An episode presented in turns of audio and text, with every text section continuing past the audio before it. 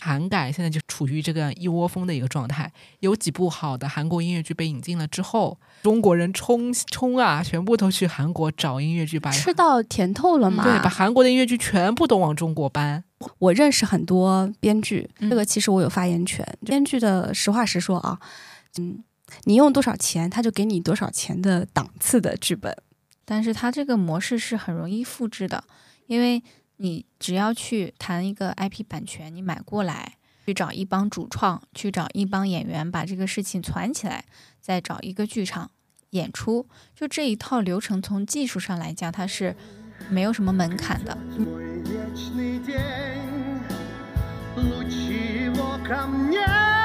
戏剧感动心灵观剧窥探人生看剧贪黑起早只恨好剧太少。大家好我们是我就站在剧场门口。一档戏剧生活向的播客栏目，不管你看不看剧，只要你对剧场、戏剧、演出、演员、制作、观众文艺等等话题感兴趣，听我们就对了。Hello，大家好，新一期节目又开始啦。现在呢，我们生活中有着各种各样的产品，它有的是进口的，有的是国产的。其实呢，戏剧也是这样子，有进口呢，其实就是我们说的原版引进剧目。那国产的呢，就有中文版和原创作品。今天我们就想来聊聊这几种不同的音乐剧类型。最近我我先抛砖引玉一下啊，我最嗯近刚看了一部中文版的音乐剧，是之前大火的 IP，、嗯就是摇滚莫扎特。摇滚莫扎特它是法国的原版，原版是法语的，法语音乐剧嗯是一个非常非常嗨的摇滚音乐剧，好像也比较长的历史了。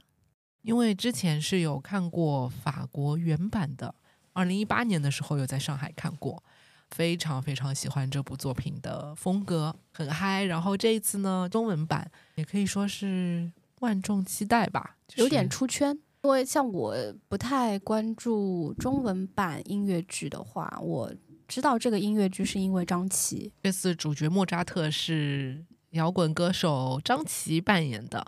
之前我们的节目上其实也有预告过，说这部作品是有其他演其他歌手跨界过来的嘛。对，噱头很大，大家都很期待。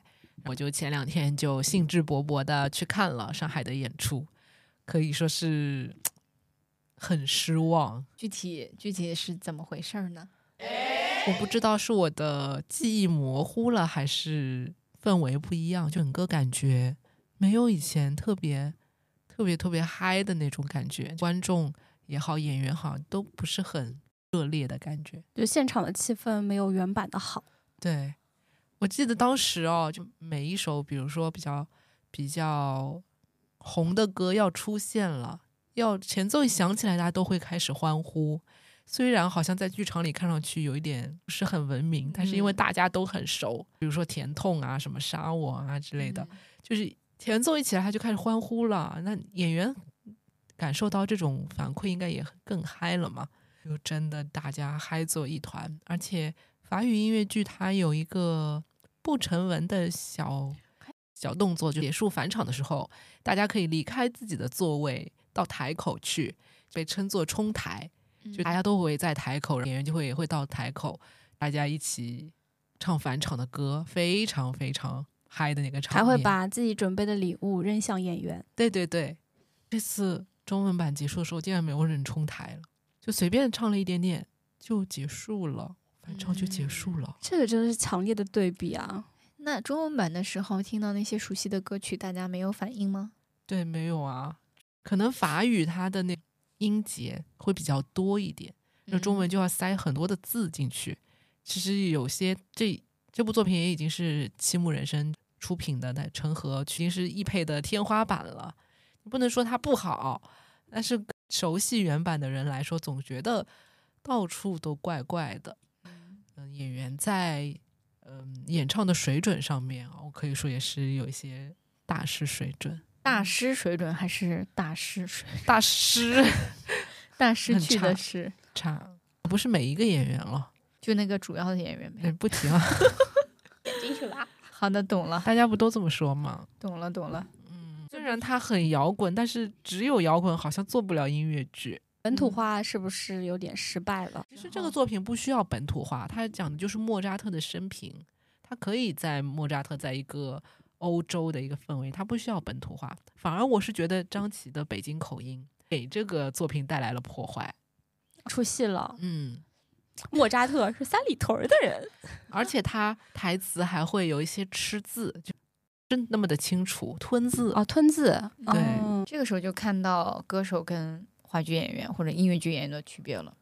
这可能是普通话的区别吧。嗯，台词的基本功，包括你音乐剧的那现场唱歌，就就一部剧有几几十首歌、二十首左右的歌，你都要去参与，而且有的时候还要跳舞，就体量也是蛮大的嘛。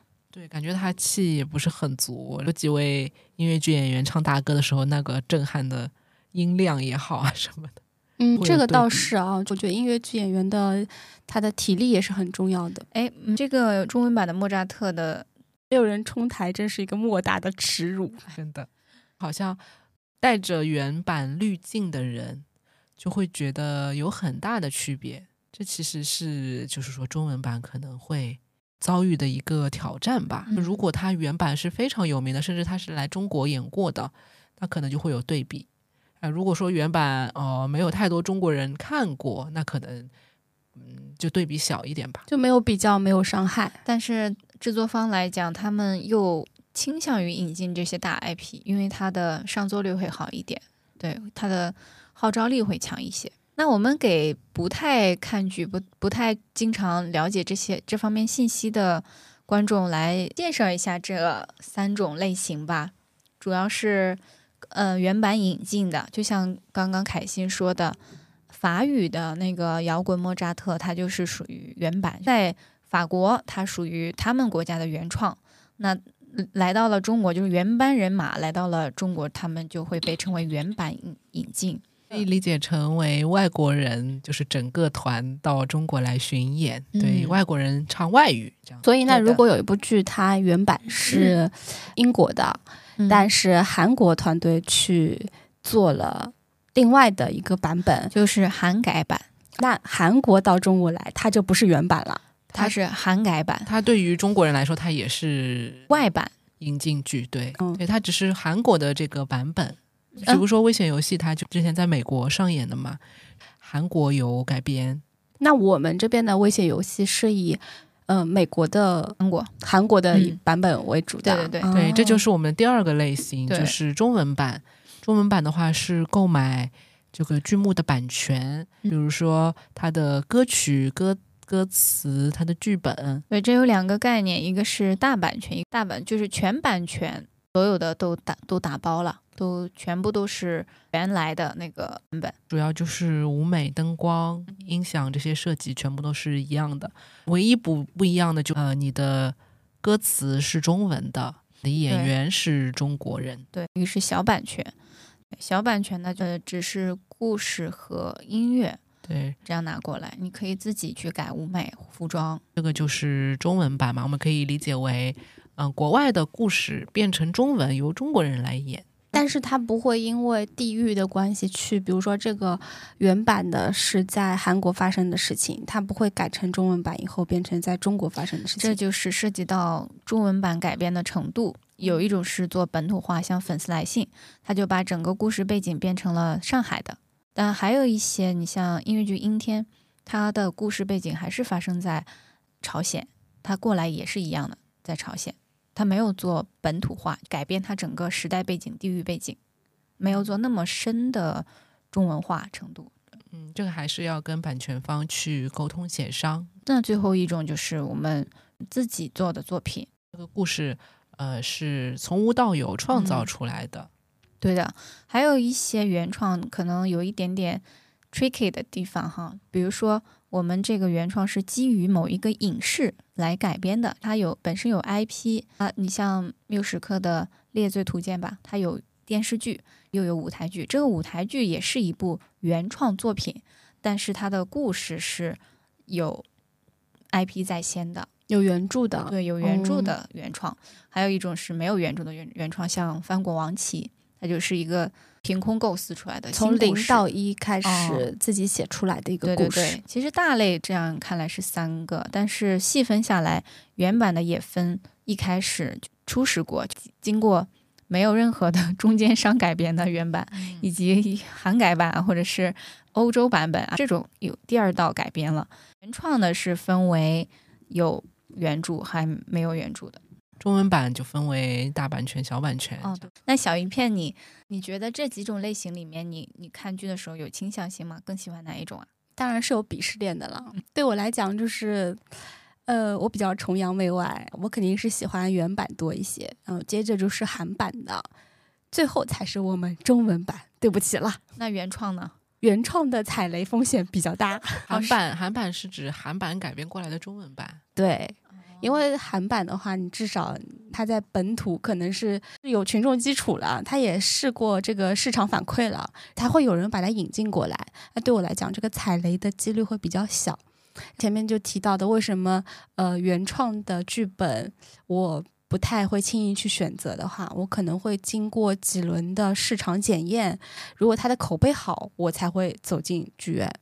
如果他口碑不好，那可能在选择的时候我已经把它淘汰掉了。我感觉我在看剧的时候，我我就基本上没有什么区分了。我是那种好奇的韭菜，就嗯看到他的介绍呀，或者看到他的海报呀，就只要有一点点，我觉得哦这是什么，还挺有意思的，我就会买，就不会看它是一个什么背景的。当然，我国外的过来巡演的一般是很有名的大 IP，这个冲着他的知名度就觉得哦，此生必看，也得也得冲一波。对，你看像《剧院魅影》啊、《巴黎圣母院》啊、嗯猫啊这样子的剧目，我觉得，呃，就算你不是关注音乐剧的人，你也听过。如果说有人邀请你一起去看的话，你肯定会去看啊。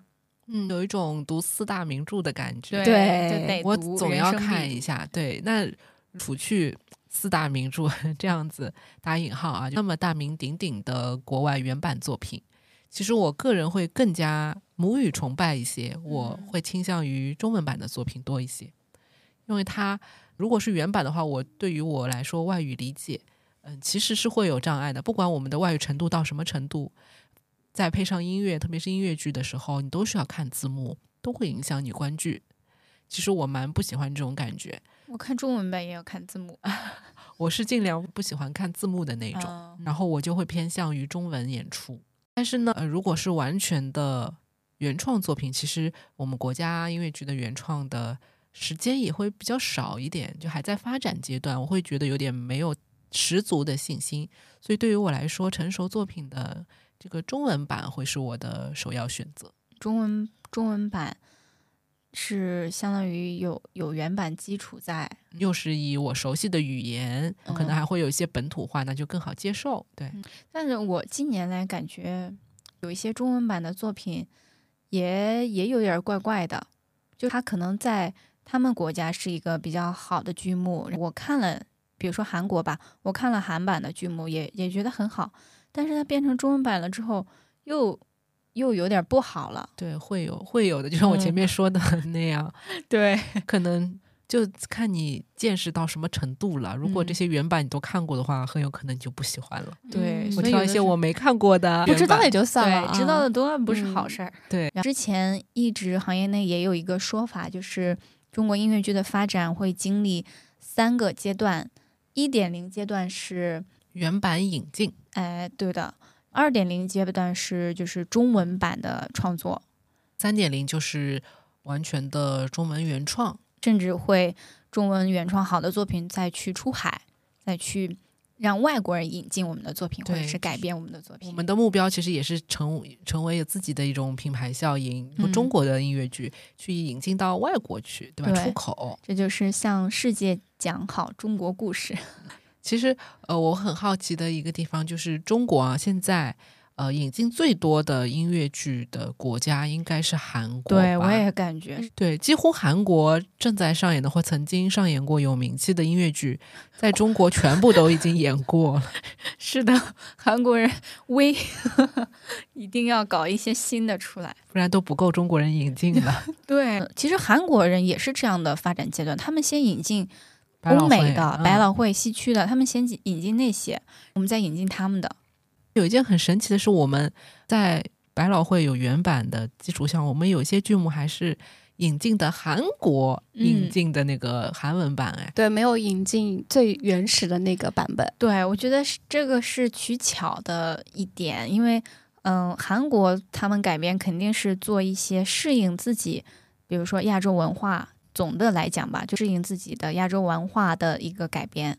他们把这个作业做了一下，有一个案例在我们站在他们的 肩肩膀上，上我们把这个拿过来，可能就是改编的难度会低一点，就感觉大家的地理地理距离也比较相近嘛，思想也有点相相近对的，嗯更适合东亚宝宝的引进方式。对 更适合我们的体质。比如说《变身怪医》，嗯它就是引进的韩国版，还有《危险游戏》也是韩国版本的。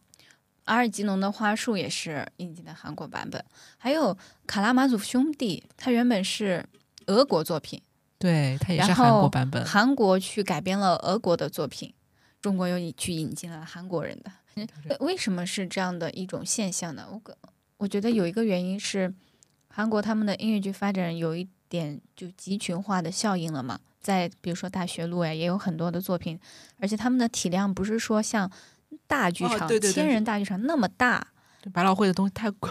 对，像外百百老汇倒还对，其实一点。嗯，最近外百老汇的作品也开始受到了越来越多中国中中文版的一个青睐，嗯因为它也是说小戏嘛，就相当于嗯、呃韩国像大学路这种，它是人比较少的，还你可以说它还没有资格进入到百老汇有一点点实验性质的预备役的那种感觉。嗯小而美的那种，对，韩国它很多原创的作品也是说是小而美的，比如说像医院呃像文化广场引进的那些那几部，也许美好结局。对，我的遗愿清我单拉赫玛尼诺夫这些都是比较小而美的作品，人少。那对于呃中文版就还在发展的这样一个呃阶段来说，嗯这样的作品更好更好引进，更好到了制作。对，到了中国你好复刻，也好找演员，比较容易被接受。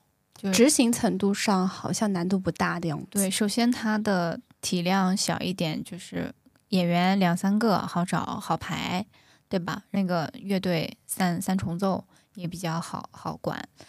它的整个体量，比如说中剧场或者小剧场，就对于上座率的压力也没那么大，所以是从这个角度入手，倒是蛮实际的一个选择。我我听说现在就外百老汇的那个版权越来越便宜了，对，会比韩国的便宜，所以就是越来越多的会引进外百。但是外百老汇它有一个问题，就因为美国它发展音乐剧比较久了嘛，其实很多是八十年代、九十年代的作品，呃，当时可能会很红，或者他们可能演了十年、二十年。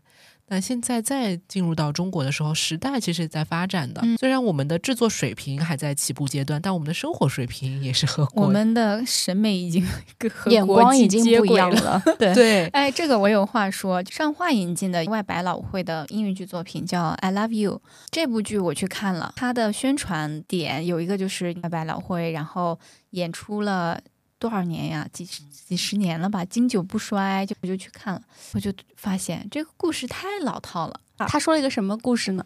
他是讲的，嗯，呃四个人嘛，他们分好多好多对儿，就是四个人各种不同的组合，他会讲，嗯，不同风格的，比如说有丁克家庭的，有呃男女生性格不一样的，或者是有工工薪阶层的，就不同的情侣。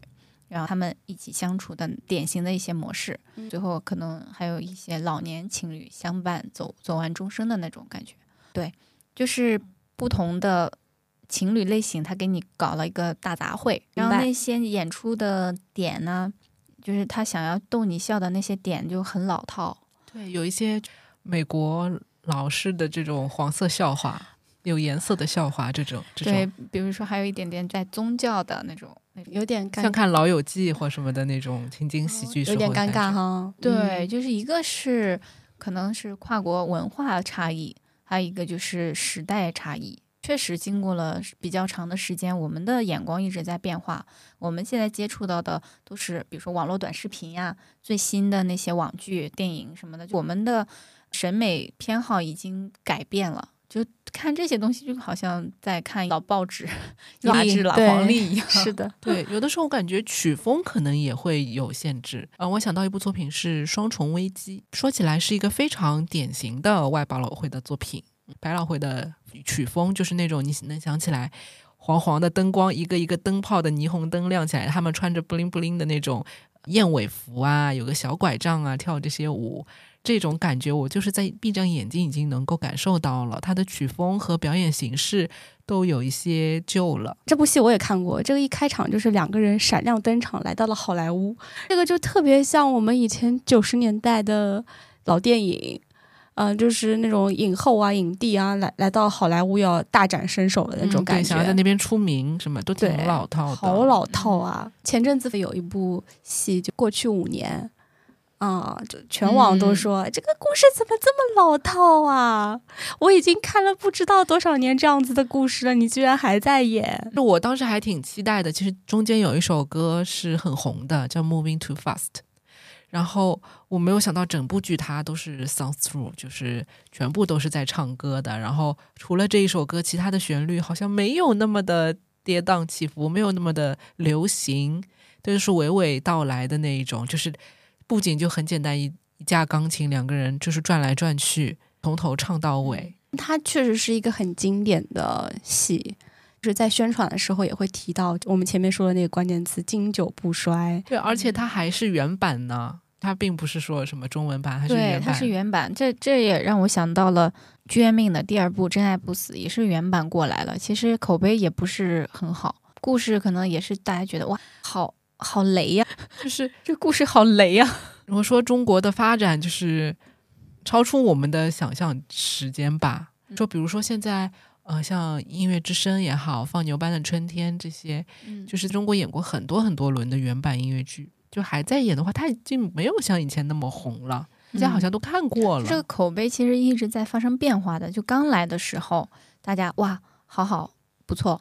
经过疫情的几年，对，现在又来了。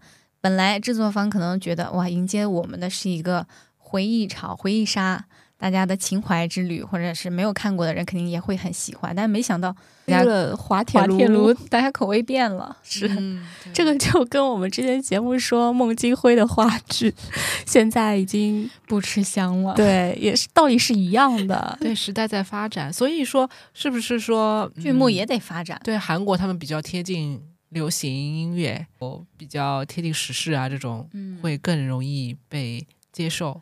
而且韩国还有一点就是，韩国其实发达国家嘛，他们的发展，嗯，可以这样么这么说嘛？就他们的发展阶段，可能我们之后也会进入比较相似的，比如说老龄化呀，或者是精神危机很多呀这种的发展阶段，就是他们因为他们现在的作品，你像《面试和烟雾》这种讲精神危机的，啊人格分裂，对这种作品拿到中国来讲，确实大家当时来讲很新鲜的，对，而且是一个可能现在社会上是一个小的问题，但是真的没有很多人去重视。我突然想到一个是，真的中国人啊，是一个特别喜欢凑热闹的，一下子风潮就会起来。韩改现在就处于这个一窝蜂的一个状态。对，有几部好的韩国音乐剧被引进了之后，中国人冲冲啊，全部都去韩国找音乐剧，把吃到甜头了嘛？对，把韩国的音乐剧全部都往中国搬，会审美疲劳。比如说，韩国的音乐剧动不动就是人格分裂，重复性就很大。对啊，搞一第一个人搞的时候，你会觉得很新鲜，但是搞到第五六个人的时候，你会觉得啊，韩国人没有新鲜东西了吗？中国人迅速的把韩国人榨干了。韩国人是普遍精神有问题是吗？韩国人就只就只能再次回到小清新了。对，以中国的发展速度，韩国的音乐剧已经被榨干了。所以说现在你看那个女神再看过来了，就又变成了一个那种清新向的故事，温馨向的。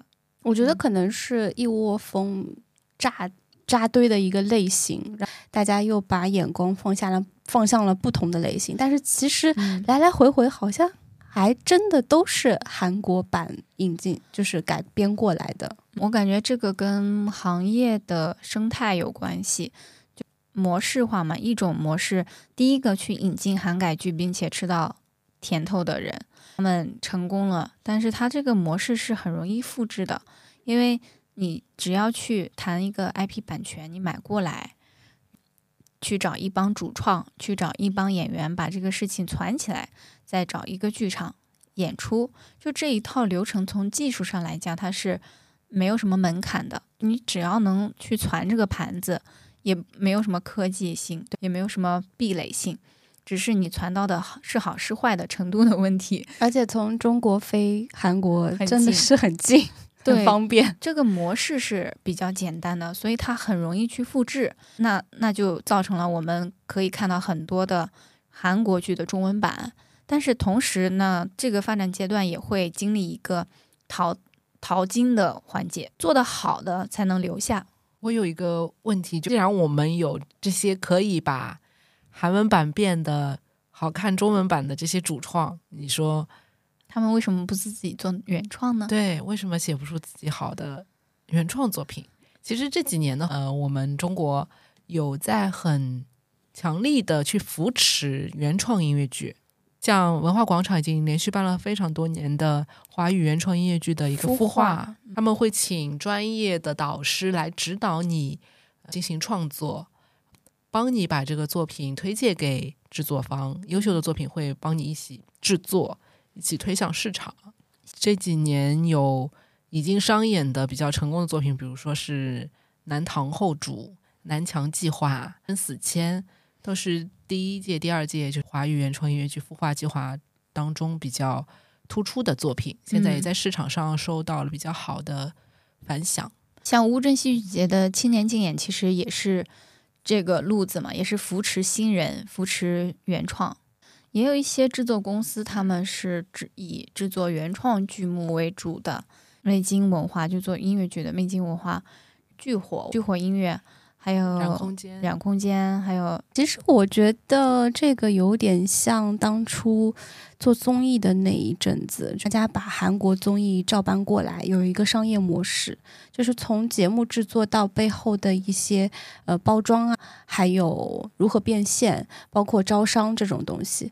因为我不是音乐剧圈子工作的人，但是我在想，他们把这个模式 copy 过来，应该不只是把这个剧或者这个剧所带的，你们说那种舞美啊这种东西拿过来，它可能背后还有一套很完整的商业模式，怎么去推广这个剧，怎么去打量这个剧在市场上面的呃亮点，去让观众更接受。我觉得它是有背后的一个非常完整的逻辑的。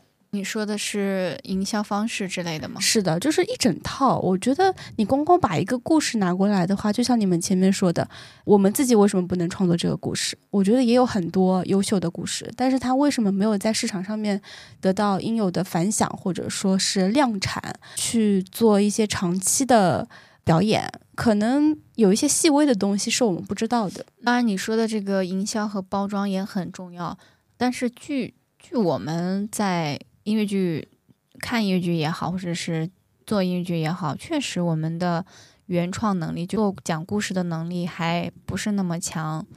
你像到现在也只有一部原创的音乐剧出海了，《张国王旗》，它是一个真的是从零到一的那个原创故事，被韩国那边引进过去了。而且我们中文版你也刚刚说了，你看中文版的时候会觉得要避雷，要看看前几轮的口碑，对这也是潜移默化当中就对我们中国编剧的一个不信任嘛。而且我们中国音乐剧的发展，它可以把舞美做得很好，灯光做得很好，服装啊什么的这些技术项的东西都做得很好。嗯，现在的时光代理人还有唐探。他们的舞美都做的已经出圈了，就是但是故事这一方面确实没有说做到一个很厉害的程度。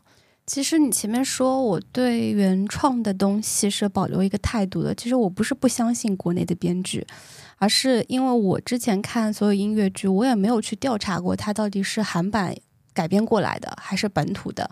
作为普通观众，好像不太会去纠结这个事情。但是当我真的走进剧院的话，我会看出里面的细小的差别。就像你说的，我们的编剧的水平可能就是不如。呃，韩国编剧音乐剧这一块的做得好，那这个是我作为观众切身是感受到的，并不是因为我率先的先入为主说这个是韩国音乐剧。所以那问题就在于，为什么我们可以自己原创的舞美做得很好，灯光做得很好，故事就写不好呢？我觉得还是核心人才的问题。我觉得不仅仅是编剧的问题，呃，更重要的是导演。导演呢，他的功力其实是嗯差蛮多的。我这么说，嗯，我想起中国原创的音乐剧的话，大家可能会想到最早的时候李顿制作的这些老牌的，比如说《蝶》，比如说《金沙》。就是《蝶》的话，当时是请的国外的导演做的，就是是巴黎圣母院，对巴黎圣母院的导演 做一整个巴黎圣母院的翻版。对他讲。是编剧的问题吗？他讲的是中国故事，甚至是有点玄幻的故事，也没有说编剧被诟病。那他整个其实就是，呃，中国不熟悉音乐剧怎么表现故事的方式，怎么把舞美、舞美和灯光，它是一个技术性的东西，它在画在纸上或怎么很好实现。导演他是一个综合艺术，他怎么把各个部门的东西去连接起来，然后让观众去接受，在编排上面。适合这个艺术形式，所以我觉得最大问题其实是在导演。还有一个很现实的问题是，编剧这块儿在创作中，他的拿钱的比重是比例是比较小的。像舞美，你可以用钱砸出来，确实，你你看舞美很很炫酷，就看的是花了钱的东西，这种东西是显性的嘛，立竿见影的。对，而且制作方。嗯，就愿意，或者说他不得不为这些东西去买单，因为你实打实的可以看到。但是创作的话，你像一个编剧，你怎么去用钱去衡量它，就好像很很难。但是你这方面的成本，如果说压缩，你你只用个几万块钱去做一个剧本，那确实好像就请不到很好的编剧啊。我认识很多编剧，这个其实我有发言权。编剧的实话实说啊，嗯，你用多少钱，他就给你多少钱的档次的剧本，就是这个样子的。你用你用五万块钱、十万块钱、二十万块钱拿出来的东西是不一样的。那其实这个东西就看，也不是说编剧的能力，可能。有一些些是因为钱的问题，呃，预算的问题，导致了大家把这个制作的成本里面划出了一小块给到这个剧作，才使得这个剧作没有那么完美，就配不上你说的那种实打实的舞美。是中国人有一种对于无形资产对对于脑力的一个不够重视，是的，因为你砸二十万的舞美和砸二十万的编剧，它立竿见影的效果是不一样的。编剧。嗯，看不见摸不着。对，你说他他很用心给到你值二十万的作品，那见仁见智，因为它是个无形的知识产权的东西。对你最后怎么去衡量他这个二十万真的给你带来了很大的产出呢？值不值看不出来，就觉得好像会会会不信任，或者是不敢去投这么多钱做一个风险大的事吧？我觉得中国人不是那种特别狼性、赌赌性特别大的那种。所以这个就是解释了前面为什么老是引进韩国版的那个，也是一个胆量的问题。我觉得是是是，这样文化，因为人家赚钱了，我们看到了，所以把它拿进来。对，而且这个出错的几率小，就是东亚宝宝。毕竟大家都是要做商业剧的，要要要赚钱的，这个东西的边际成本效应又你每演一场就实打实的成本，就是它的呃利润率其实蛮低的。所以你怎么最低成本的做这个事情？怎么快速的去复刻这个？所以原创的孵化是不是需要很多成本啊？的可以听我们第二期的节目，钱钱钱制作要花多少钱？我觉得还需要很多人，需要一个人才储备的一个基础。就像以前我们说找演音乐剧的人很少，在比如说像《深入人心》这样的节目出圈之后，就说各大呃艺术类院校报考音乐剧的呃学生越来越多，它进行扩招，还有很多院校开设了音乐剧专业，就现在学音乐剧的人越来越多。也是人来疯哈，嗯，那感觉他们四年快毕业了那种，对吧？一八年到现在，马上要流入市场了。其实现在的感觉很现在明显呀，现在就是我多了很多新的演员择选择。，对，其实就生面孔越来越多了。对于幕后工作人员，其实是一样的道理。嗯你要在这个行业发展到一定程度，能够养活人，才会有更多人去学习。这个基数大了，你才有冒尖的人的可能性也会大了嘛。你一百个人里面挑一个尖子，和一万个人里面挑一个尖子，它的比例对吧？那肯定是大家都这个行业热起来，学的人越来越多，工作的人越来越多，它才能够良性的去发展。哎对的，你说到就是表演的人也在越来越多，但我想到，那是不是因为中国音乐剧专业起步晚，所以你说的呃要给这个戏负最大责任的导演 这一群人也是起步晚？我觉得是的，对，而且而且不像演员，他可以公开招募嘛，就是导演和编剧的这种人才过来的合作方式，其实蛮蛮隐秘的，可以这样说，闭塞，哦很闭塞的。你嗯你一部新戏，比如说制作公司牵头的一部新戏，你大概率去找以前合作过的，或者是你认识的、你身边的，就很很多情况下，你看很多剧目都是同一个导演的作哦品。所以其实呃，我们为什么说孵化计划有用，是因为它就像演员的海选、海嗯选招募一样对，它给了所有人一个平等的机会，让名不见经传的人有机会被看到。对演员的话，哦，我刚毕业，我去面试跑一个组、两个组、三个组，很正常。但你我们不会公开招募编剧、对导也不会演，面试导演。你就 想写故事的人，他也找不到我怎么去跟剧组合作，他找不到这个渠道。说不定有很厉害的人是没有被看见嘛。嗯，所以其实我觉得孵化计划是蛮重要的。对，但对孵化和亲近给我的感觉是，他是从比如说青年青年这一块儿去找的，有两个断层，一个是市场上的有很多作品的成熟的创作者，一个是我们要扶持的幼苗。那中中间力量呢？他们也有一定的实力，但是就是没有机会的这些人哦就不知道去哪你想里了。，你想中国有这么多好的话原创话剧，也有那么多好的原创音乐，为什么没有好的原创音乐剧呢？嗯他就是写歌和写剧本的人都有啊，他怎么就合不到一起？就可能音乐剧这个剧种，它确实一方面发展的比较晚，另外一方面就是大家创作的时候，因为前面的节目我们也讲了嘛，音乐剧创作跟你单纯的音乐或者是文本写作还是有一定的区别的，它是一个就团队合作，你你要顾及很多因素的一种创作方式。可能有这个能力的人，他并没有看过很多音乐剧，对他。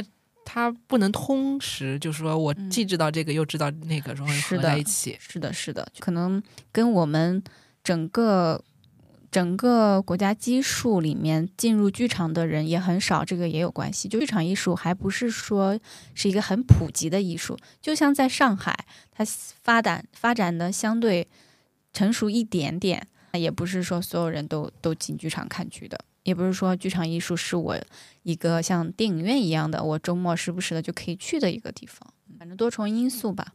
那我前面说了，就是我不会因为它是一个韩版音乐剧，我就会去看。我就虽然有鄙视链啊，但是我也没有鄙视到 一定得去给他们分。好看的我也会看。那你们两个是怎么看的？会不会因为这种原创啊、呃引进啊，有更多的不一样的选择？我觉得近一段时间以来，因为我看了很多比较好看的原创剧了，你像《时光代理人》，还有那个《嫌疑人 X》啊这种的剧目，我会有一定的信心了，对原创作品。而且我我前段时间去了一下香港嘛，在香港我还特地去剧院看了他们的一部戏，叫音乐话剧，那个是我之前很喜很很早就听过的一个剧团纪念剧团的作品。我是怀着一种我要看看他们先进在哪儿，我要看看这个香港的剧比大陆好在哪里。我是怀着这样的心态去的，但是我去的时候发现很多地方可能还没有一些大陆 好的作品好，所以我有一点点祛魅了，觉得嗯，一个剧好不好，可能不跟它是原版还是是原创有关系，可能跟这个剧本身有关系，而且中原创的发展现在已经稍微起来一点点了，所以我觉得我对待原创和原版或中文版是一个平等的眼光在在对待。我在想，是不是有一个信息差的一个存在？因为你在中国，所以你看中国的东西多，嗯那你自然会看到多一些不好的的东西。国外那些不好的原创剧，没让你看见，对，因为它不好，所以它没走出国门，所以你不知道而已。哎有道理哈。有的，就我们没有没有机会去国外天天的看戏，也不知道他们整体来讲是好作品多过坏作品还是怎么样的。对，因为你看到的都已经是经过时间、经经过检验的好的作品，对吧？对我一直有一个疑问，我想问一下大家，就看中国原创的音乐剧嘛？嗯你说我们中国就是比较，呃，泱泱大国，五千年文化历史，有很多自己什么怎么中国故事啊，怎么这样对？嗯那我们原创是说讲古代的这种历史故事才能够体现出中国感觉，还是说中国当下的普通故事就可以？这是我一直觉得，因为很多中国原创剧在往古装走，知道吗？对他有他一定要塑造那种中国特色呀，还有古风呀，因为现在很流行新古风嘛。不是真的只有讲古装的故事才能够才是中国故事。对。杨戬吗？讲了两遍《宝莲灯》。其实啊，我我我是觉得，我个人不是很喜欢看这种古装的故事，因为我从小到大看多了，看腻了。这这个我还是喜欢看一些就凯欣比较喜欢的那种现实主义题材的，贴近我们生活的。你你不需要去硬做硬靠这种中国文化，因为。我看故事不是看你还原了多少中国的文化，这种服饰啊什么的，还是看你一剧之本的东西。就像《杨戬》这部音乐剧，我觉得它好是好在，呃，演员唱的好，呃，舞美什么都编排的都好。但你要说故事吧，你让我看了两遍《宝莲灯》的这个情节，我确实有点乏味了。而且从小我们就知道宝莲灯的故事，有可能有些人不知道杨戬的故事，对，他也是什么劈山救母，对，我没想到杨戬跟他是我看到一半就是，哎，这是宝莲灯吗？杨戬不是二郎神吗？宝莲灯好像不是二郎神。我我想问，长公主和三圣母这有是两个人吗？原原本 长公主是三圣母的妈妈，对对，我差点就搞乱了这个脑袋。对，就你你知道，就像这种古装的故事，就毫无悬念感，因为你都是神话改编过来的，你也没有什么原创。你要说原创的话，我可能想起来《周生如故》这种电视剧改编过来的，对我来说没有什么新意，也没有特别大的吸引力。我反而反而是觉得，呃，像南唐后主这种，它是在历史上面有再度改编，或者让我看到一个不一样的历史，我还会有点兴趣。那这个会就说，比如说我们的那种历史改编，会一定程度上跟基督教国家他们对于宗教、对于圣经的讨论，会不会是差不多的一种类型啊？那个是他们的特色，古古典名著。嗯 但是凯欣刚刚提这个问题，我也有在想，嗯，我们确实看到的作品，要么就是古古代的，对，要么就是嗯、近代的，比如说民国时期，还有一些改革开放年代，那些稍微复古一点点的感觉。当下的现在进行时的有时代感的那些作品，好像确实很少。很少。我现在想音乐剧的话，我都想不起来。除了不说那些有 IP 的嘛，漫画改编的，对，除除了那也是有漫画的。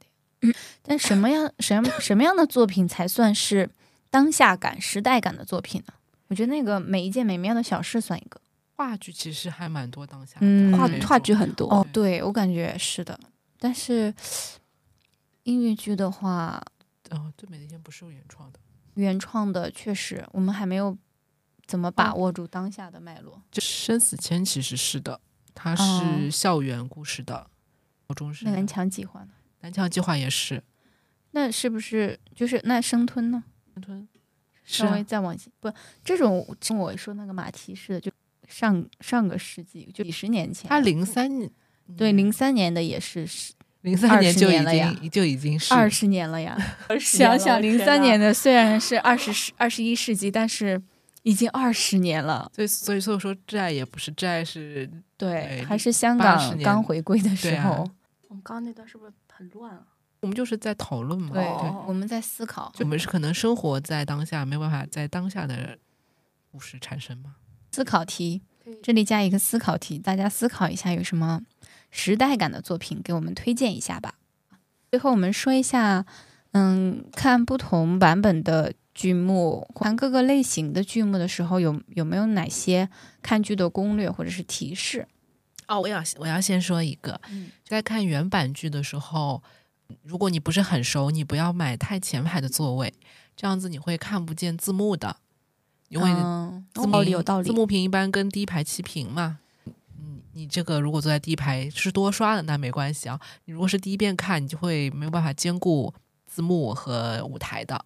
会看到很多前排的人在摇头晃脑。对对对，我有一次看一个英文的呃话剧，是坐在很前排，真的好累。那我这边是想说一个，如果你是去看一个中文版外国作品改编过来的，或者是一个有原创原著小说或者是原来的 IP 的作品的话，你要放下放低自己的期待，你可以选择去看一下原本的那个作品。它不管是本身是外国的音乐剧也好，或者是中国的一部小说也好，你可以选择去率先了解这些作品，或者是事后了解了解这些作品。但是我想跟大家说的是，你一定要知道它们中间是有 gap 的，是是会有变化的。它要么就是改编的幅度很大，或者是它删减的东西很多，或者是它的表演形式跟原版有很大的区别。你有一个这样的这样的心理准备去看的时候，会稍微好一点。降低自己的，期待，降低一下自己的期待。你不要觉得说，哦，我原来特别喜欢汉密尔顿，那现在中文版的汉密尔顿来了，一定很好看。那你这样子的话，很可能就会收获像凯欣 摇滚莫扎特摇滚莫扎特的观剧体验。告诉自己，中文版致埃文汉森的时候，一定要降低期待。对，那小鱼片给大家的一个建议是，千万不要因为票价太高而对那些原版的剧目望而却步，因为像那种教科书般的音乐剧，我觉得一辈子一定要看一次的。如果他来上海或者来你的城市。